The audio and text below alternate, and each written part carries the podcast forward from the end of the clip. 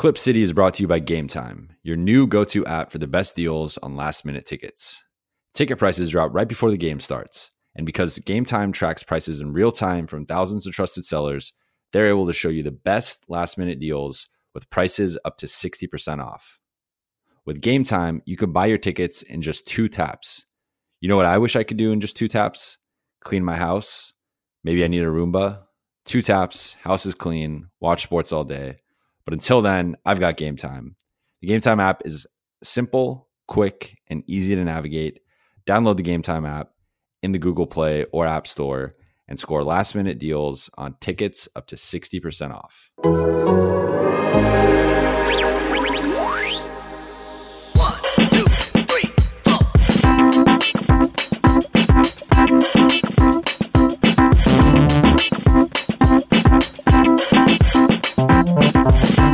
Yo, yo, welcome to a new episode of the Clip City podcast. I'm your host, Jovan Buha, Clippers beat writer for The Athletic.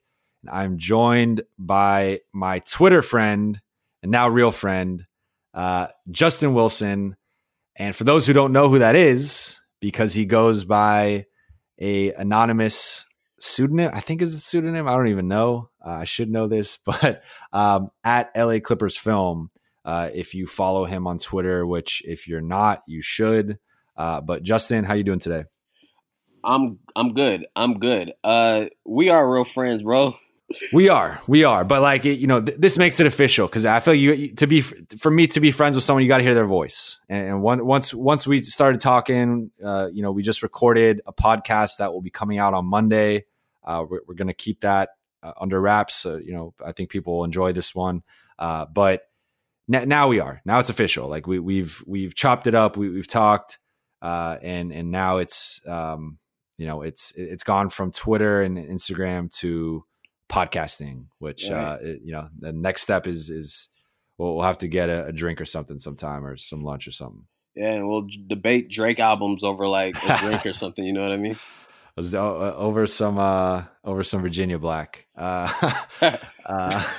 But uh, that's a deep cut for people who don't know. But yeah, um, so uh, a lot has happened. It feels like a lot's happening with the Clippers every day. Uh, you know, guys are on the injury report. Guys aren't on the injury report. Uh, guys are load managing. Uh, guys are making their debuts. Guys are getting injured. Like it's been a crazy first 15 games. Uh, but right now, the Clippers are 10 and 5. Uh, they're coming off a 107 104 win over the Celtics in overtime. Uh, really, what was arguably the the best game of the season. Uh, I think, funny enough, the other game that's in that conversation is uh, Clippers Lakers opening night. I, I guess the Celtics game probably was a better game overall, but that game, you know, with the stakes and Battle LA, uh, you know, LeBron and AD versus Kawhi and P- well, PG didn't even play, so versus Kawhi, uh, I, I felt you know that had a playoff atmosphere intensity.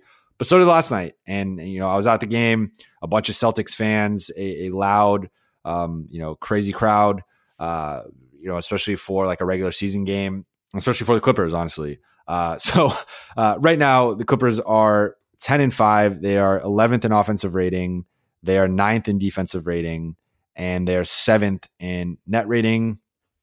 But I wanted to start w- with you, Justin, on on last night's game, what you took away from it, because frankly, for all intents and purposes, it was almost like a training camp scrimmage for the team. Like th- this was their first time. They don't even have a full squad. You know, Landry's out, but first time Kawhi and PG have practiced on the same team together, or you know, I guess they played on the same team together. Uh, you know, the the one practice that they had since PG has returned, uh, PG played on the second and third units, so they've done a little bit of like skeleton work and, and you know going through some sets and actions with PG and Kawhi. So it's not fully like it was their first time ever being on the same team, but in terms of actual like gameplay, scrimmaging, like actually playing, uh, this was the first time they've suited up on the same squad.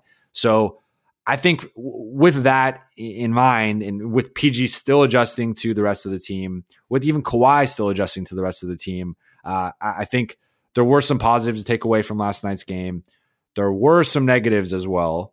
Uh, you know, uh, can't can't. Uh, I mean, some of those turnovers were just ridiculous. But My God. uh, I mean, you you in Kawhi with five, uh, PG with five, and Lou with seven. Like it was it was insane. But uh, where do you want to start with? Like, what, what to you stood out? What what was positive? What was negative? And uh, what can we actually take away uh, from last night's game? Well, for me, it was their defense. Um, I I thought that uh, for certain parts of that game, watching Mo and Kawhi and PG and in their length, um, for most of that game, they completely swallowed uh, Kemba Walker, and I- just I that was the thing that jumped out to me. Their defense, um, for the most part, was fantastic, and then you you saw Patrick Beverley probably had his best game of the year last year so far uh, last night I should say um and that that's the probably the biggest takeaway is that you kind of got a peek into how good they can be defensively um Mhm. and and I think that's something that's a real takeaway and it honestly was kind of surprising to me how in sync for the most part they were on that end of the floor um, a lot of the lack of chemistry and a lack of practice time really showed itself on offense. But they they look they looked there defensively, um, especially to end that game. I think they were down what ten with like six minutes left to go, and then they just became an all world defensive team for the most part, and like that really won them the game. And I think that's a that I think that's a real takeaway just because even though Paul George and Kawhi, that was their first game. Um, the Clippers have been winning a ton of games lately, and really for most of this year, um, with their defense. Them being outside of the top ten offensively, to me, isn't really a surprise at all. Kawhi in and out of the lineup. Paul George has only been there for three, four games or what have you. Landry Shamet, whose movement is an offense of itself, is out. Um, Patrick Beverley, um, up until last night, couldn't hit a shot. Um, they've been really, really. Uh, they to to me, they've been really bad offensively to start the year, and for them to still be ten and five to me speaks volumes about how great they've been on defense, and that kind of showed itself last night. But offensively, they they they're far away. They're they're far away from being, um, I'm sure, where they want to be. Um, those turnovers that you mentioned um, kind of allude to that. I I did I did like some of the things they did offensively with as far as you saw Paul George and Kawhi on the floor and they still went to the Lou pick and roll, which is money every time seemingly. Uh, but yeah, their defense great, their offense not so great. Um, but to me, that's a good sign because you you would hope that you would assume that with more reps and with more practice time, uh, they could get that figured out with Kawhi and Paul George, two of maybe the top five best players in the league. Offen- offense shouldn't be an issue, and it won't be long term. I don't think so. That's that's encouraging, but yeah, offensively they're just not there yet at all. What did you think? Well, to your point, uh, since Halloween, they have the 21st best offense and they have the best defense. They're tied with uh, actually the Pacers for the best defense in the league uh, over the last three weeks. Uh, and I, I'm with you. Like, I think the defense was very encouraging. I thought uh, rotationally, there, there were some signs of encouragement where I thought the starting lineup is what the starting lineup should have been. Uh, you, you know, now when Landry's yeah. back, Hell yeah. when, when Landry's back, I think there's a conversation to be had of like, do you go with Landry as the fifth guy or do you go with Mo? But I, I really like the, you know, just you know, on paper, eh, not, not not even just on paper, just watching and and I just think in reality, like those are the team's five best defenders. So you know, the fact that you can actually start your five best defenders in in one lineup uh, is, I guess you could maybe Rodney is Rodney's in that conversation maybe for the fifth best, but uh, I, I would say like I, thus far, I think those have been their five best defender. And now PG has yet to kind of return to form on that end, but like when you're projecting it out, like you know, Mo has been incredible defensively. Zoo is one of the best rim protectors in the league. People need to talk about that more. Pat is Pat, and Kawhi is Kawhi, and, and PG is, is kind of getting his legs under him still, but he, he's been looking better defensively each game. And I thought this was a pretty good defensive game from him. Uh, he actually had the best defensive rating uh, on the team uh, in terms of single game uh, defensive rating. So overall, I think that that was encouraging. You know, the Pat Patterson experiment is over. He didn't even play Hopefully. last night. Uh, it's I think it's so I think it's over as long as Kawhi and PG are, are you know we'll see.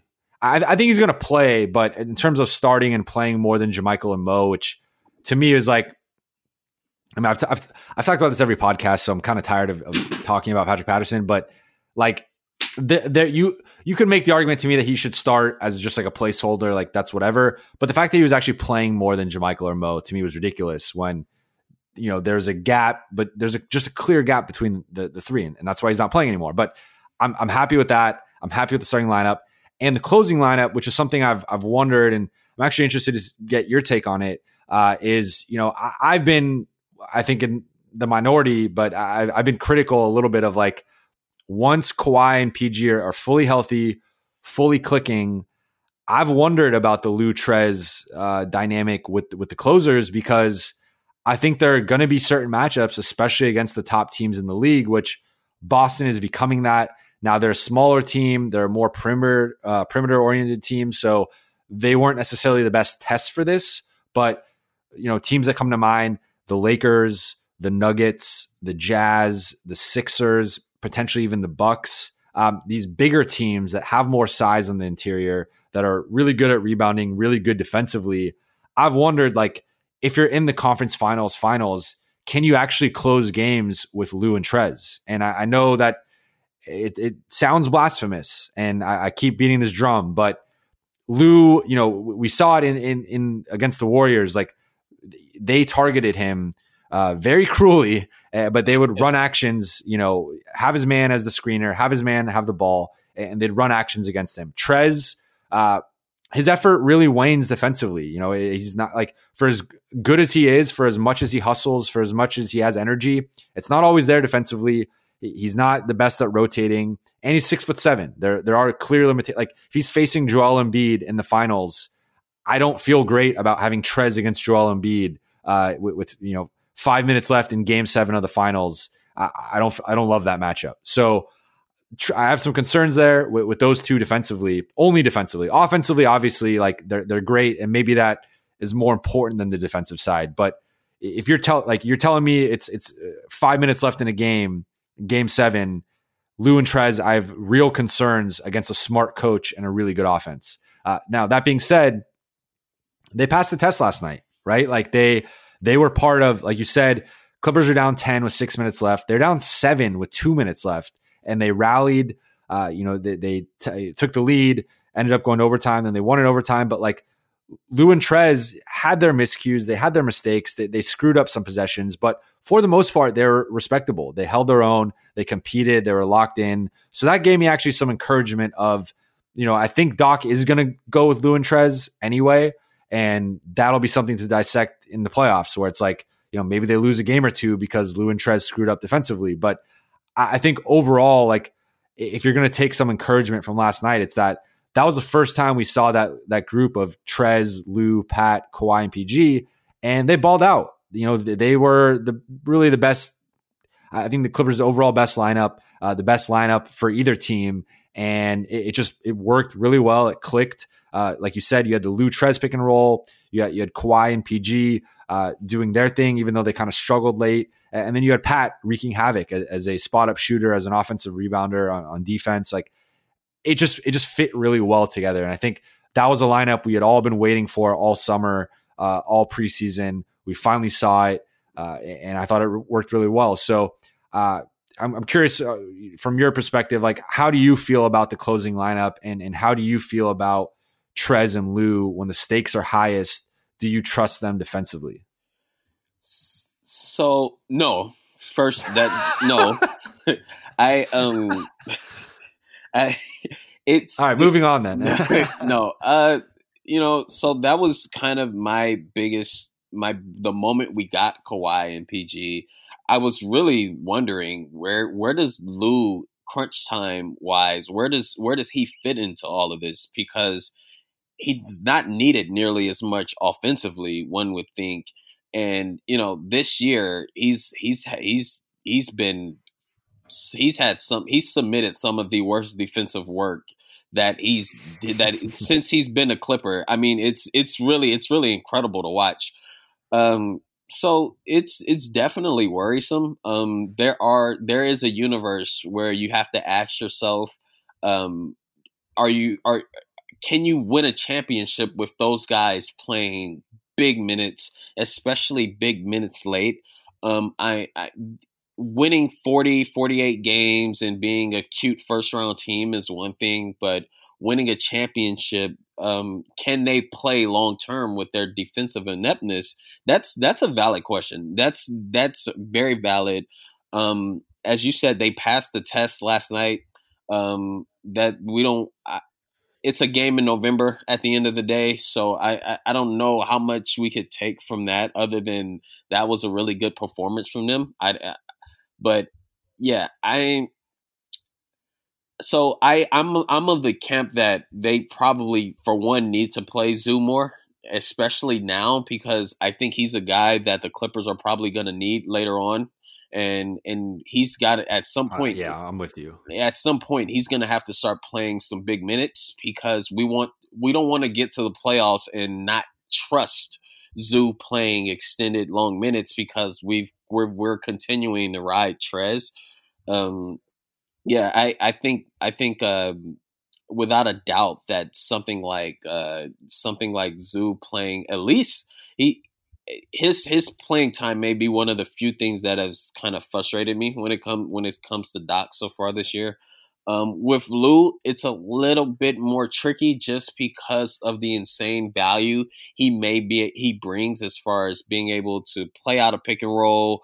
Um, if he's playing out a pick and roll with Lou with Kawhi and PG spotting, you kind of saw that dilemma happen with with last night, right? Where Lou and Tre- Lou and Trez run pick and mm. roll, and Marcus Smart is completely hugged on Kawhi, which leads to Patrick Beverley wide open three and stuff like that happens because you have Paul George and Kawhi Leonard on the floor. But they they they will no doubt pick on Lou, and it's up to it's up to Doc to see how long he can put up with it. And that's the one thing that's worrisome about me about about Doc when it comes from my perspective. I've seen him ride Jamal Crawford to the ground, even when it was apparently obvious that teams were targeting him and and he was hemorrhaging points. So I hope my my hope is that if it comes to a point where it's not working, that Doc will pull the plug and acquiesce to that. Um, we have the roster to to to build around that, in my opinion. Um, we can build around those ineptness, and if if he has the courage to sit them when it matters, then all the better. But that's kind of the one thing I'm looking at is what happens if Lou and Trez just aren't working, especially come playoff time. Will he will he sit them? And I think that's a valid question. And whether or not you can win big with those guys playing big crunch time minutes, it remains to be seen. And we'll find out. Ever wonder how to get the hottest new sneakers? The ones that barely hit shelves? The answer is StockX, a revolutionary new marketplace for buying and selling 100% authentic sneakers, streetwear, watches, and handbags. Millions are already using StockX to find everything after it sells out. From the latest Yeezys to every retro Jordan to the hottest new streetwear from brands like Supreme, Bape, Palace, and Kith. StockX ensures authenticity. Every item bought or sold on StockX is carefully inspected by hand to ensure it's 100% legit. Their experts go above and beyond to make sure you never get burned by fakes.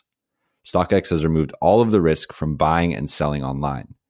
Now you can get the hottest, hardest to find kicks without having to deal with a random buyer or seller again. Want in on all the hype?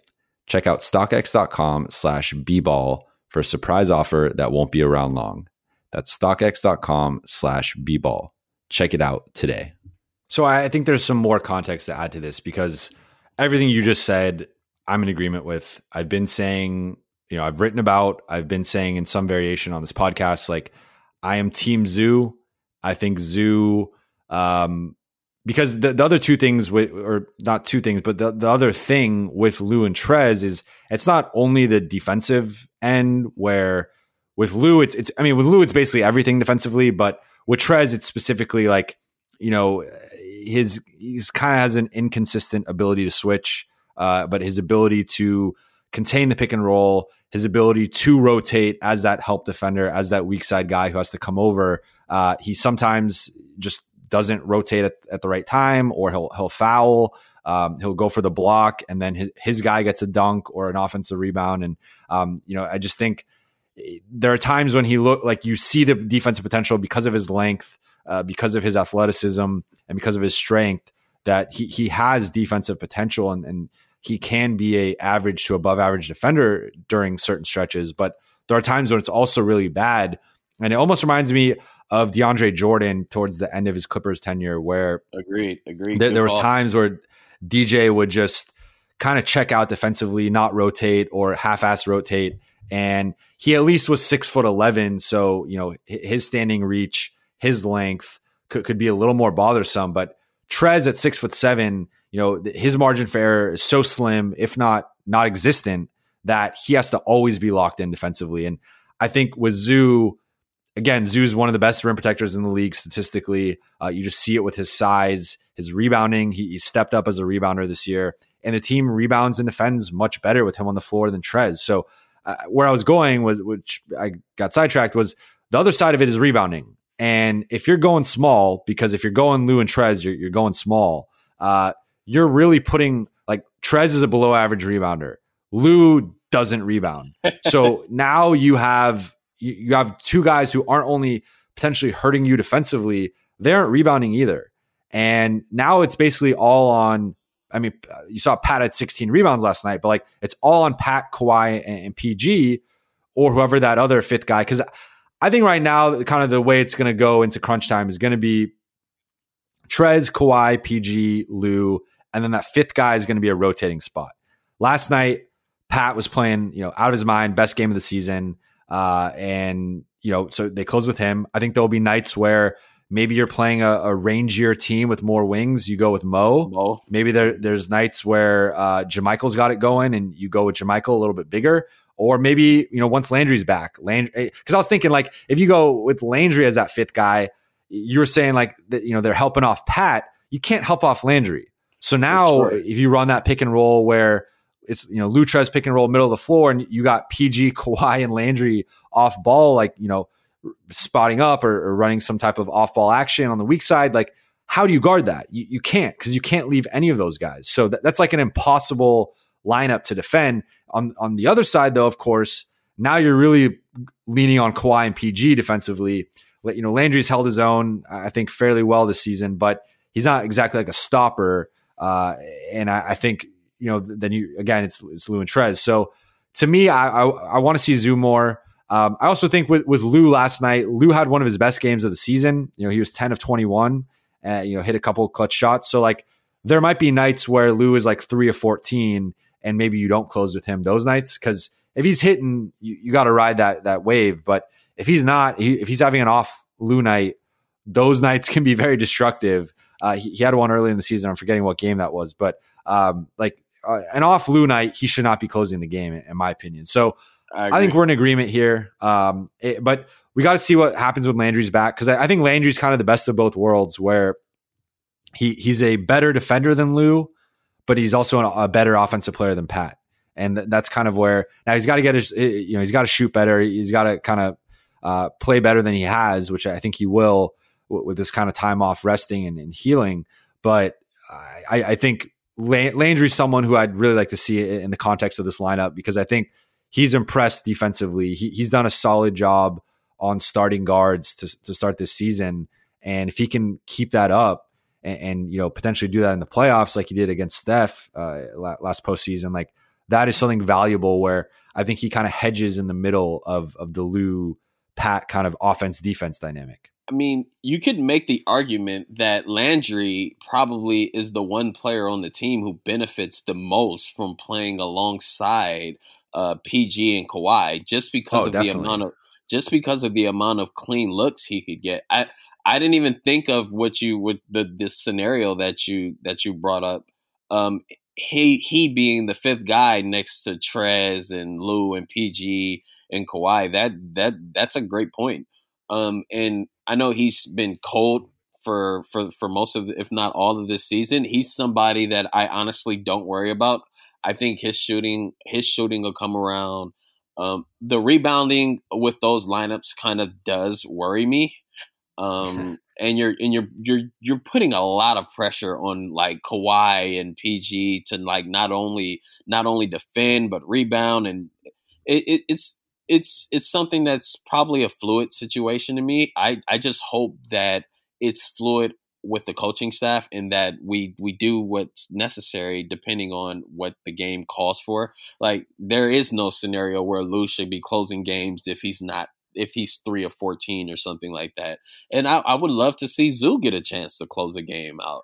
I think yeah. I think he would. I think he would. I, the Clippers look so good and so much more competent when he's on the floor on both ends that we we I, he deserves a shot to me. I don't I don't see why that hasn't happened yet, and I'm hoping it happens soon because uh, his defense and his rim protection and his sheer size is invaluable. And he made some he made some kind of he made some really good plays. He's been making a few good plays this year out of short roll. And I think with more reps, especially with him and Kawhi, they've developed some really nice chemistry in pick and roll with more reps like that, he he could even he can get there's another level that Zoo could get to. I mean, his per 36 numbers are insane. I mean, which Yeah. which uh, and and and there are, there are there's some noise with that, but there's also some credibility to that that kind of alludes to how good this guy could be with more minutes.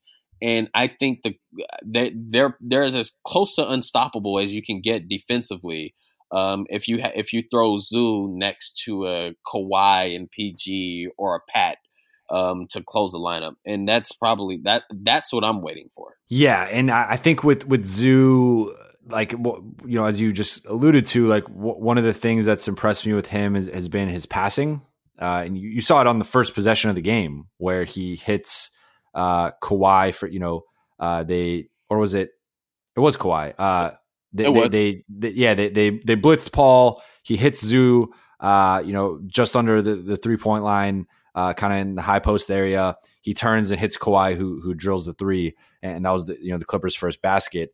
And, and I think just overall, like you know, his ability to to screen, to run DHOs, um, you know, to to make those you know simple passes, but but passes that could be challenging for big men to make, uh, especially if you're not like the mo you know, if you're not a Jokic or, or a Towns or a, a you know a Davis or something like if you're not that level, uh, you know, there are a lot of you know lesser bigs who, who can't make those types of, of reads and, and plays. So, uh, you know, I also think Trez's passing has gotten better. Uh, you, you you've seen it, um, but yeah, I thought I thought you know, and I, I thought la- so. One thing that um, I've discussed, and I, I just talked about it with uh, Mo Dakhil uh, last pod that we did together, was that one thing I thought uh, that would potentially kind of a consequence of PG's return would be less reliance on Trez because you really needed Trez for offense, right? Like if you look at the scoring on this team,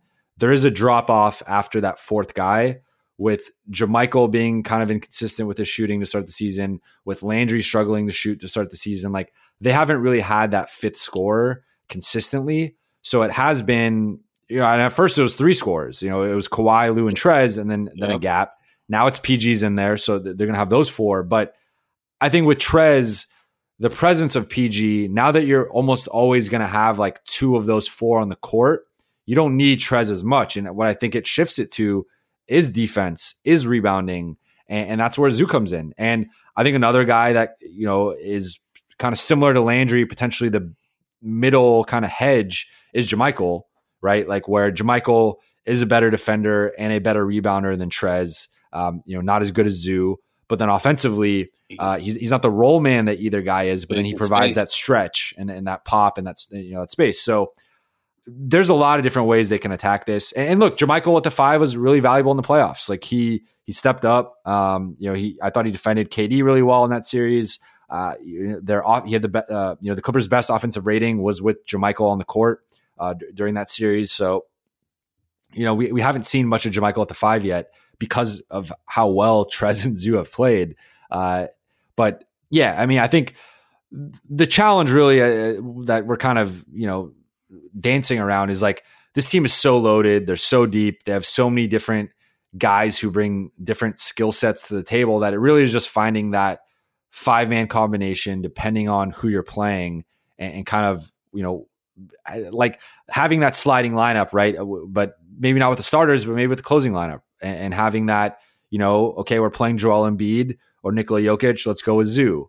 All right, we're playing Boston, who who has Theis, or maybe they go Grant Williams at the five, or uh, you know, once Hayward's back, maybe they go with Jayson Tatum at the five, and, and then maybe you pound them with Trez, or you go JaMychal, or you go Mo at the five. Like, you know, there, there's a bunch of different ways the the Clippers can attack their closing lineups and just kind of the rotations in general. But um, I think the biggest thing has to be Doc not being rigid yep. and, and, not just sticking to one thing, which we we've seen him do both. We we've seen him be flexible, but we've also seen it cost where he just does the same thing over and over again, even if it's not working. uh, Avery Bradley. um, and uh, so like that, it's just it's just figuring that out. And I, am optimistic, but you know, I and from talking to from talking to some of the assistant coaches, some of the player development people, like I think everyone's heads in the right place. Like it did seem like everyone unanimously was like this Patrick Patterson thing. Like I don't even get why we're doing it, but like it, it doesn't make sense anyway. And you've seen Patrick Patterson's now out of the rotation. Like I think they're smart enough staff. They have enough you know 50 people on the staff that uh, enough enough people uh, kind of have the perspective of of you know this is working this isn't working and this is what we should do no i mean i mean the patrick patterson thing is befuddling um but as as as you as you just stated man the most important the clippers have the roster to be fluid they have the roster to be adaptive and that's that's what you want if depending on the matchup you want to be able to say okay Let's close the zoo here. Okay, Trez is having a good night. We can roll with this here. Maybe we need one more long, rangy wing. Let's let's let's let Mo roll roll this night. Uh, that that's the most the most important thing is Doc and making sure that uh that they are malleable to that. And for me, I I, I got my eye on how they how how they're handling Lou. I got my eye on how they're handling Lou because Lou is such a um, he's he's a player that's easy. He's easy to have faith in, even when the even when it's unwarranted, because you just believe that the next shot he shoots is going uh, that he goes left is going to go in, and you just believe that his offensive brilliance will justify him being on the floor. I'm not so sure I agree with that, but yeah, long term, I'd love to see how Doc incorporates guys like Mo Harkless and Landry Shamet and Zoo into a closing lineup but you know the Clippers have a wealth of talent, man. Uh, we're we're talking, but we're talking like this. But Trez is averaging 19 and seven off the bench, and like and, and, like that one of the hardest part. I, so I, I, mentioned this on Twitter not too long ago. Uh, the biggest dilemma is trying to find ways to get Trez off the floor. Man, he's really damn good. He's yeah. really damn good, and you know if if you're getting that type of production, it's easy to rely on that production even when you may need some more size. And you know, that's why that's why I'm I don't envy his job as a coach right now, but that's the roster that the Clippers have. They have a lot of options and hopefully they use them thoroughly to give us the best the best advantage for that given night. And, and I, I keep going back to Joel Embiid because you know that's a very specific example, and there aren't like let's let's be real here. There aren't a lot of guys who can match up with Joel and and you know allow you to not have to send a double. Uh, but I just remember what Joel did to the Clippers last season. I remember uh, that. He he, I he that. I'm, I'm going to pull it up right now. He he absolutely obliterated them. Uh, you know, Boban, Marcin Gortat, uh, Trez, uh, you know, uh, whoever they threw at him, he okay. Let's let's see what he did against the Clippers. I'm going by opponent right now. Against the Clippers. Okay. So this game, he actually, the game at LA, I remember that. That was kind of weird.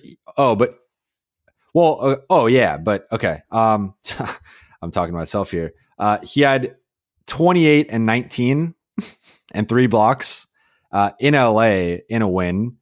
And then in Philly, he had 41 13 and four blocks uh, in a win. I remember, so I remember but, that game. I think he had like 30 in the first half or something like that. Yeah, so between those two, he averaged 35 and 16 against the Clippers last year. Those, those are Shaq numbers in the finals. Uh, he he destroyed them. Uh, I believe in both games, at least two bigs either fouled out or had like five fouls. Like he just obliterated them. And I'm just thinking it's a very specific matchup, but hey, this team has championship expectations. And one of the teams you might face in the finals is Philly. And they have a guy that your closing center, I think, has no prayer of defending. um, now, you know, again, maybe they do some of the AD strategy. Maybe they're they're doubling from the backside and they're they're just relying on their rotations. And um, you know that that that actually transitions into something I want to talk to you about. Uh, where one of the things that's kind of, but, but I guess to, to finish that point, like that's where I think you need Zoo. I think you might need Zoo against Nikola Jokic, uh, Rudy Gobert, uh, maybe AD, depending on, on the matchup. But um, one thing I, I wanted to to touch on is the one thing that has concerned me defensively, outside of like you know the general like lack of size with, with some of the lineups, uh, because this team doesn't this team does not have another guy above six foot nine uh, other than Zubac. He's the only guy on the roster that's above six foot nine. Uh, so that is a little bit concerning. But outside of that, the the ability to contain dribble penetration, uh, r- that's the one thing where I'm like, like even going back to last night's game, I felt the reason Boston got so many open looks, which I I think people overblew it. Where I, I went back, I mean, I went back and watched the game, and it was like there were some open looks, but there were a lot of looks that looked open, but the Clippers closed that gap. They closed that four foot with distance with agree their length. So it was like maybe the guy caught the ball and as he's rising, it's open, but you got Mo Harkless, you know, covering six feet of ground to contest it. You got Paul George doing that. You got Kawhi doing that. Even Pat doing that. Um, but the, the the ability to contain dribble penetration has concerned me because in that game, I felt the problem was they kept getting beat off the dribble, and that's what led to those threes. Was guys having to rotate over. You know, they kick it out, then they have to rotate back to the shooter. And you would think with this team, like they have the length, they have the size on the perimeter, and they have the ability to rotate. And, and that's kind of what saved them. I felt last night was they were able to make those rotates and, and close out to uh, to shooters and and really make life difficult. But they w- were giving up a lot of dribble penetration, and that's something that's really concerned me all season. Where you know I think Pat Pat has quietly regressed as a defender. No one really talks about it, but I think there's a reason why the team puts him on wings versus guards. If you've seen Good uh, point. you know, last season, for example, they rare they never put him on Dame. They never put him on Steph. It was always someone else on those guys, and They they put put, on Pat on someone else. Yeah, They had him on so, Tatum yesterday. So last night they put they put him on Tatum. Uh, they they put him on Smart. They put him on Brown. They never put him on Kemba, and I, I think that's an issue.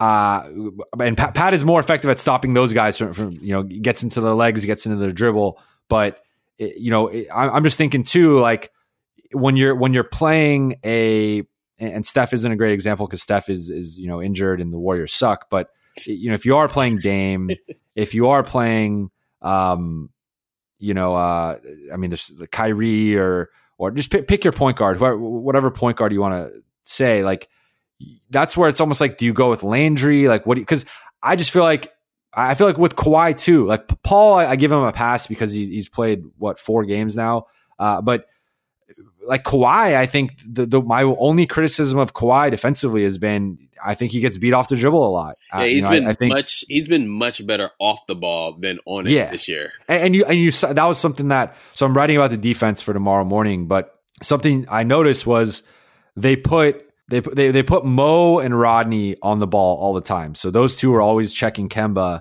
Then they'd have Paul usually defending the worst. So in the starting lineup, it was it was Marcus Smart, but he'd always defend the worst wing because they love him as a helper. And then Kawhi was was defending Jalen, uh, and Pat was defending uh, Tatum. And I just feel like you know between Kawhi and PG, that's a historic defensive tandem. That is, I think, you know, the potential to be the best wing tandem since Scotty and MJ defensively. But and then you throw in Mo, who you know is quietly, you know, become. I think he looks even better defensively than he has in years past. Like he's really impressed me. Uh, Pat is a plus defender, even if he's regressed a little bit. Rodney has, come along defensively. Uh, again, Landry has been a solid defender. Then you got Zoo inside. You got JaMychal who can switch and is versatile. Uh, and then Trez, you know, here and there can, can be a plus defender. But I'm I'm just kind of curious. Like I felt like they were they were almost. I don't know. Maybe, maybe it's a schematic thing. I don't know, but it almost felt like they were inviting dribble penetration, like hoping people would try to drive into their length and they could, you know, steal a pass or, or tip a ball away. But what what have you seen from their dribble you know, their defense against dribble penetration? Because that's kind of the one area where I feel like they've consistently been bad all season. So your point about Kawhi not being able to contain POA point of attack is justified, and it's funny. I thought I was the only one who kind of picked up on that. Um, he's been really good as far as using his length in his hands to like blow things up as as a help defender, but on the ball he hasn't been great. Um, I think the team is cognizant of Patrick Beverley's overzealousness and him kind of losing a step on the ball. So mm-hmm. you can kind of you can kind of see that um he can get he tends to he could he puts the defense in a in a precarious position when he's just digging at the ball and constantly putting the defense on its heels because he's being overzealous. And one of the ways to control that is to not have him on the ball and mm-hmm. and so that's a good point. So he he has a bit of Avery Bradley syndrome where they look where well and he's and he's better and he's better he's better at using his length than Avery Bradley is to me but they both look like they're playing really great defense and Patrick Beverley for the most part does but these these point guards are just so good in the NBA. This is not high school and college. You don't get much out of pressuring Chris Paul or someone 94 feet. That's that you you do you do more harm than good to your defense when you do that. So I think I think the Clippers haven't they don't have a lot of got their strength is oftentimes containment and help defense and they're they're getting by on their length right now um, it could be something that that in the future could be problematic. I want I want to see how that kind of plays itself out as Paul George gets into the rotation a little bit more, and you you we get more reps with Mo Harkless guarding point guards. I like. I don't. I don't think he was. I, I don't think he was particularly the greatest last night at containing containing the ball. But I think that in the future, that's something that the Clippers are probably going to rely on a lot. And like you said, I he's been one. I guess I didn't pay attention enough, but he's his he's a massively talented defender, man. Uh, mm-hmm. He he blow he blows things up that like it, it's it's little things like the initial to to start a set. I think towards the end of the game, uh, Kemba wanted to start a set in the past was like two beats off because Mo's length was was in the way. He's he's great. Um, I want to see more of him on on the ball. Like I like that look of him him guarding the Kembas of the world, the Dames of the world. I do, um, I do too. Um, I know James. I know James lit him up a little bit. Um, and by a little, I mean a lot in in in Houston. But he lit everybody up that night. Um, it'll yeah. be. I, I want to see. I want to see. He's the best. He right now. He's far and away the best wing defender on the team, and mm-hmm. um, a lot of what the Clippers want to do defensively relies on him um, continuing to be this this great defender, and he has the tools, he has the talent and the IQ to do so. But I'm going off on a little Mo, Mo Harkless tangent here. My bad. No, but we, we, yeah, I love Mo, so keep going. Yeah, but yeah, he's he's probably the their best defender as far as potentially maybe being able to corral dribble penetration. Um, it is something that you pointed out and that I've seen. Um, I kind of thought Kawhi would be a little better than that, although he did take a step back as a as an on ball defender in in Toronto. Um, but long long term, I I do wonder how big of an issue that'll be, especially to close games. If they're going to close with Lou, if they're going to close with Trez, um, that could be even more of an issue um long term. But for now, it's something that I think is definitely worth monitoring for sure. and and you know that that brings up a good point because it, it is going to be matchup dependent. It is going to you know the, like I, am thinking.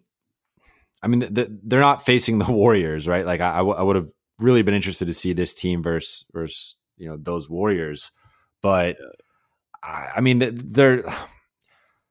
I, I don't really like. I, am trying to think of what team could really give them problems. Um, I guess like a health, like healthy Milwaukee although that's it's really Giannis dependent. Healthy Houston, but that is really Harden. In Harden, I I, I was kind of conflicted on his performance in that game because just with the way he plays, like his shot is almost unguardable. So it's just really a matter of if he makes it or not. And yeah, I mean, you could do certain things, and I felt like the Clipper the Clippers went through that second quarter stretch where they really limited him, uh, and then again in the fourth for a bit.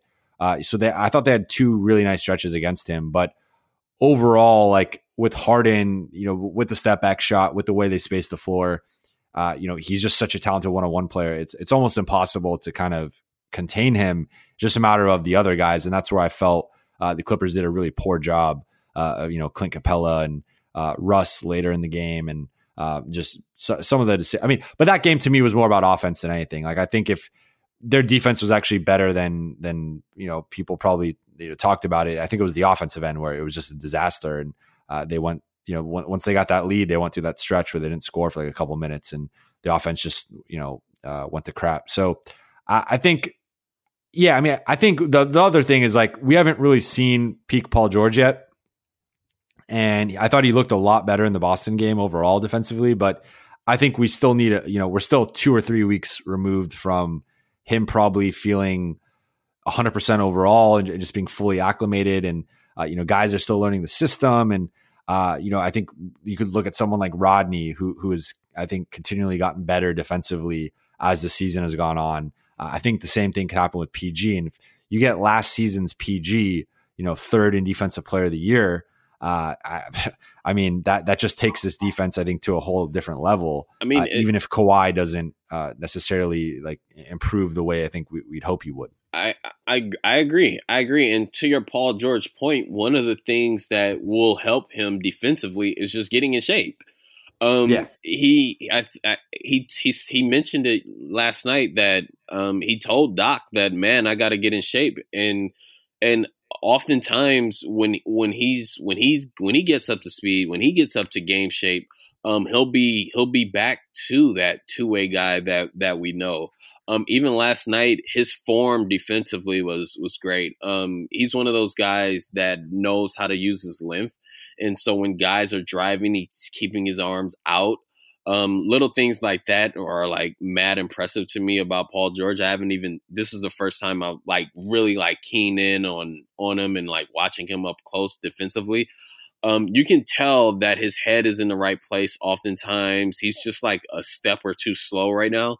Um, but I think, as you said, give it give it some time, give it a few weeks.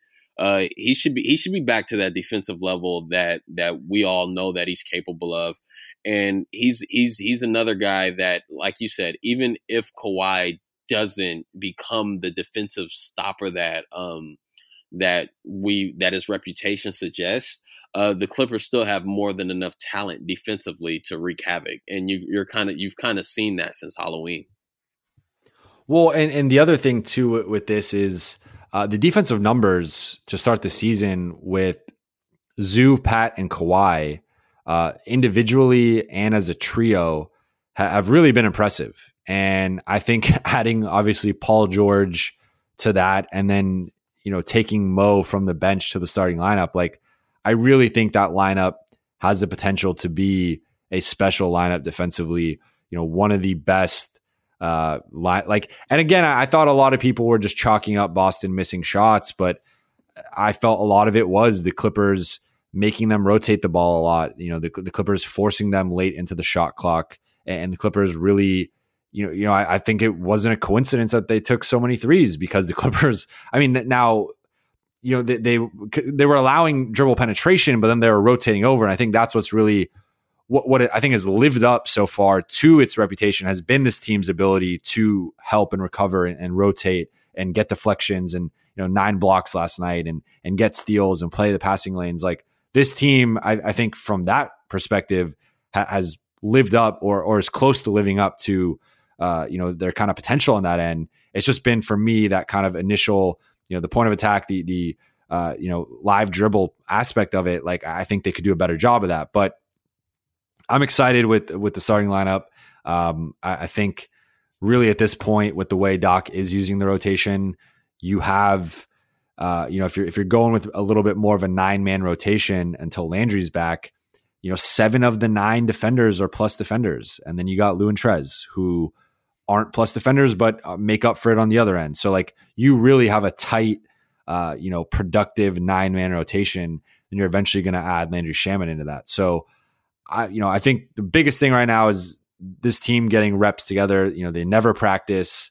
Uh, so it's kind of hard to, to do that outside of games. But um, I, I, think, you know, judge them on that, judge them on really last night was the first night of the season. The first 14 games, like if, if the Clippers season is going to matter and they're going to make the conference finals, they're going to make the yep. finals, they're going to win a title, they're not going to play game. You know, they're not going to be in situations where Kawhi and PG aren't together. Like this team is riding with those two. They're going to take them as far as they go. The other guys are nice. They're, they're going to help. They're going to be important.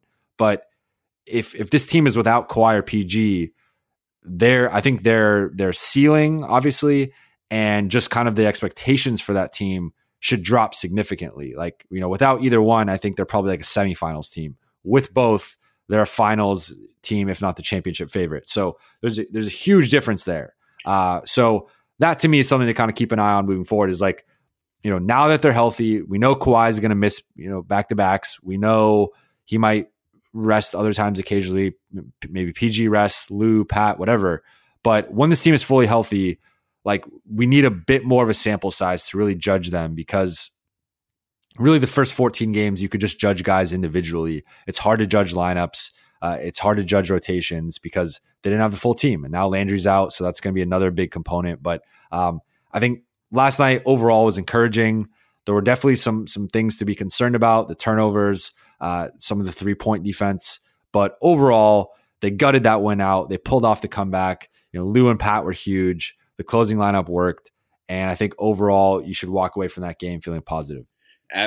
Absolutely. I mean, there's there's a for me, as you said, the most important part of the season prior to last night's game was just wins. Other than wins, um, there's not much that you you could take away significantly. I mean, you could you can look at things that hey, that's interesting, or hey, that's interesting. But as you said, this this this ship is going down with Kawhi and PG and everything revolves around them. All the rotations, all the rotations questions that we have revolve around them. How the how they'll perform defensively will revolve around them because they are they are the ones that are going to move the needle on both ends of the floor, hopefully. So, I mean, last night was a great first step in terms of seeing how seeing how they look. Um, there are some things that probably need to be cleaned up more to me. Um, offensively, obviously they look they look kind of clunky, but yeah, as you said, um, they haven't even practiced yet, and that's the Clippers have been playing offense off of pure talent. They've been playing period off of pure talent. So hopefully, with more reps, we can kind of see what get a better picture of how this team can look long term. Well, and another thing we didn't really touch on quickly uh, be, before we wrap up here, like this Boston team is good, right? Like they, you know, they had the best record in the league heading in, into, uh, or I guess second best, you know, behind the Lakers, uh, heading into last night's game. Uh, best offense in the league, fourth best defense. Like this team is pretty good. I think they're in a little bit over their head and, and kind of overperforming their their actual kind of talent, but you know, at worst, I think they're the third best team in the East, and they didn't you know, even have top, Gordon Hayward you last. They don't have Gordon Hayward. Yeah. They, you know, they're a top seven. They're a top six or seven, top seven team in the league. Uh, seven or eight, but but like they're, they're really good. Point being, and like for the Clippers to have that as their first test, and uh, you know, again, a team that's that's been rolling, uh, only had two losses heading into last night's game. Like for them to to play that team, and that team rested, right? They I don't believe they had played the night before. Uh, and, and, to win that game, like that, that to me, um, you know, speaks to the team's talent level. And that's the thing. Like we, we you know, we've talked a little bit about, about the offense. Like the offenses look like shit and they're still winning games and they're still they're dropping 150 right. on the Hawks and and they're beating team. You know, if you look at their resume now uh, and compare it to some of the other top teams, like they've beaten the Celtics, they've beaten the Lakers, they've beaten the Jazz. Um, I know. Well, I I mean beating the Spurs, but like that they beat the Blazers, they beat the Spurs, and, and those teams have struggled. They hung 124 on the Bucks without Paul George or Kawhi. yeah, they, they almost won that game. They beat the Raptors. Um, you know, they they beat. Uh, so like, I and look, and they they, they I mean, they, they lost you know, lost some close games. Uh, you know, the, the Milwaukee game without Kawhi, I thought was impressive. Uh, Houston was a game that they could have won had the last couple of minutes gone differently. Uh, you know, New Orleans game, we don't want to talk about that one, but uh, overall, like I, I think for this has been a difficult schedule uh, fifth hardest schedule according to ESPN, or I mean, sixth hardest according to ESPN, fifth hardest according to Basketball Reference. So for them to have this type of record, this this point differential, this net rating, um, you know, without Kawhi and PG, uh, you know, playing together for for uh, you know all but one of the games, like I, I you know, this team is really good. uh, they, they're really really good, and um, I think you know, you'd probably like to see them have like a 12 and 3 or 11 and 4 record at this point, ideally, but 10 and 5 is still really, really good. And I, I think overall, through these first 15 games, um, things are trending in, in, a positive direction. Guys are, are starting to play better together. Um, I, I, thought one thing also that we didn't really touch on was you, you it, it, had a last night's game had a vibe of last season, right? And it, it, was this scrappy with the the big pat performance and the clutch Lou shots and, and the Lou Trez pick and roll, like.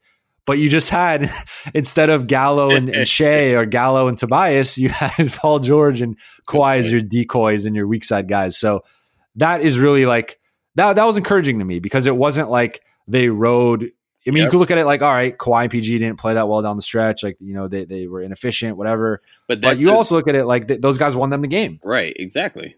Like that's, that's that's the whole essence of this Clipper team, which is that they got Kawhi and Paul George, and they don't have to rely on him if rely on them if it's not their night. Um, so that's a great point. That's a great takeaway. I agree. All right, man. Well, this was fun. We just podcasted for over two hours. Uh, uh, I think marathon people, boys. Yeah. Well, this is long overdue. I'm glad we finally had you on. Um, you know, I've uh, I don't know why I didn't think to ask you earlier, but I'm glad. Um, I forgot who suggested it, but someone had suggested it. So whoever that was, I- am blanking. I apologize. Uh, but thank you Shout for out that. that person. Um, shout, you know, t- tag us on Twitter and, and I will retweet it and, and I will give you your, your proper shout out. But um, uh, thanks, man. I appreciate it. I'm glad we finally were able to do this. Uh, I think people are going to like this one. We went pretty in depth. I think people are gonna definitely like the one on Monday, uh, although it is a little bittersweet. Uh, but uh, where can people find you on social media and uh, anything you want to promote or plug? Uh, you can follow me on at LA Clippers Film on Twitter. You can follow me at Justin Wilson underscore on Instagram. And yeah, I don't have anything else to promote. Maybe that'll change sometime in the future. But I'm yeah, I'm. Uh, this has been a pleasure. Um, this was really fun. Um, you're one of the best at what you do, and I, I had a blast doing this. Thank you, man. I, I really appreciate that. Um, you know, I think we're mutual fans of each other, so uh, I'm glad we finally were able to do this.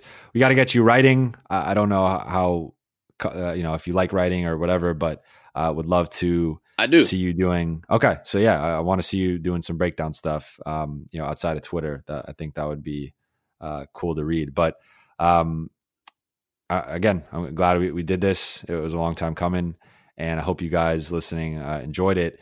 As always, you can follow me on Twitter and Instagram at Jovan Buha, J O V A N B U H A. If you have not subscribed to The Athletic, uh, I don't know why you're listening to this. You, you should probably stop now uh, I'm playing. But you should subscribe. You should give us a shot for the one week free trial, as always. Um, and if you don't like it, you could unsubscribe. But I highly recommend not doing that. Uh, and thank you for listening. I will be back next week, Monday. Justin and I have a special podcast coming out that I think you guys will enjoy. Uh, that might be my only podcast next week. I'm undecided on that. Uh, I might be recording another one tomorrow, which would probably go up next week. So we shall see. But uh, be on the lookout for that.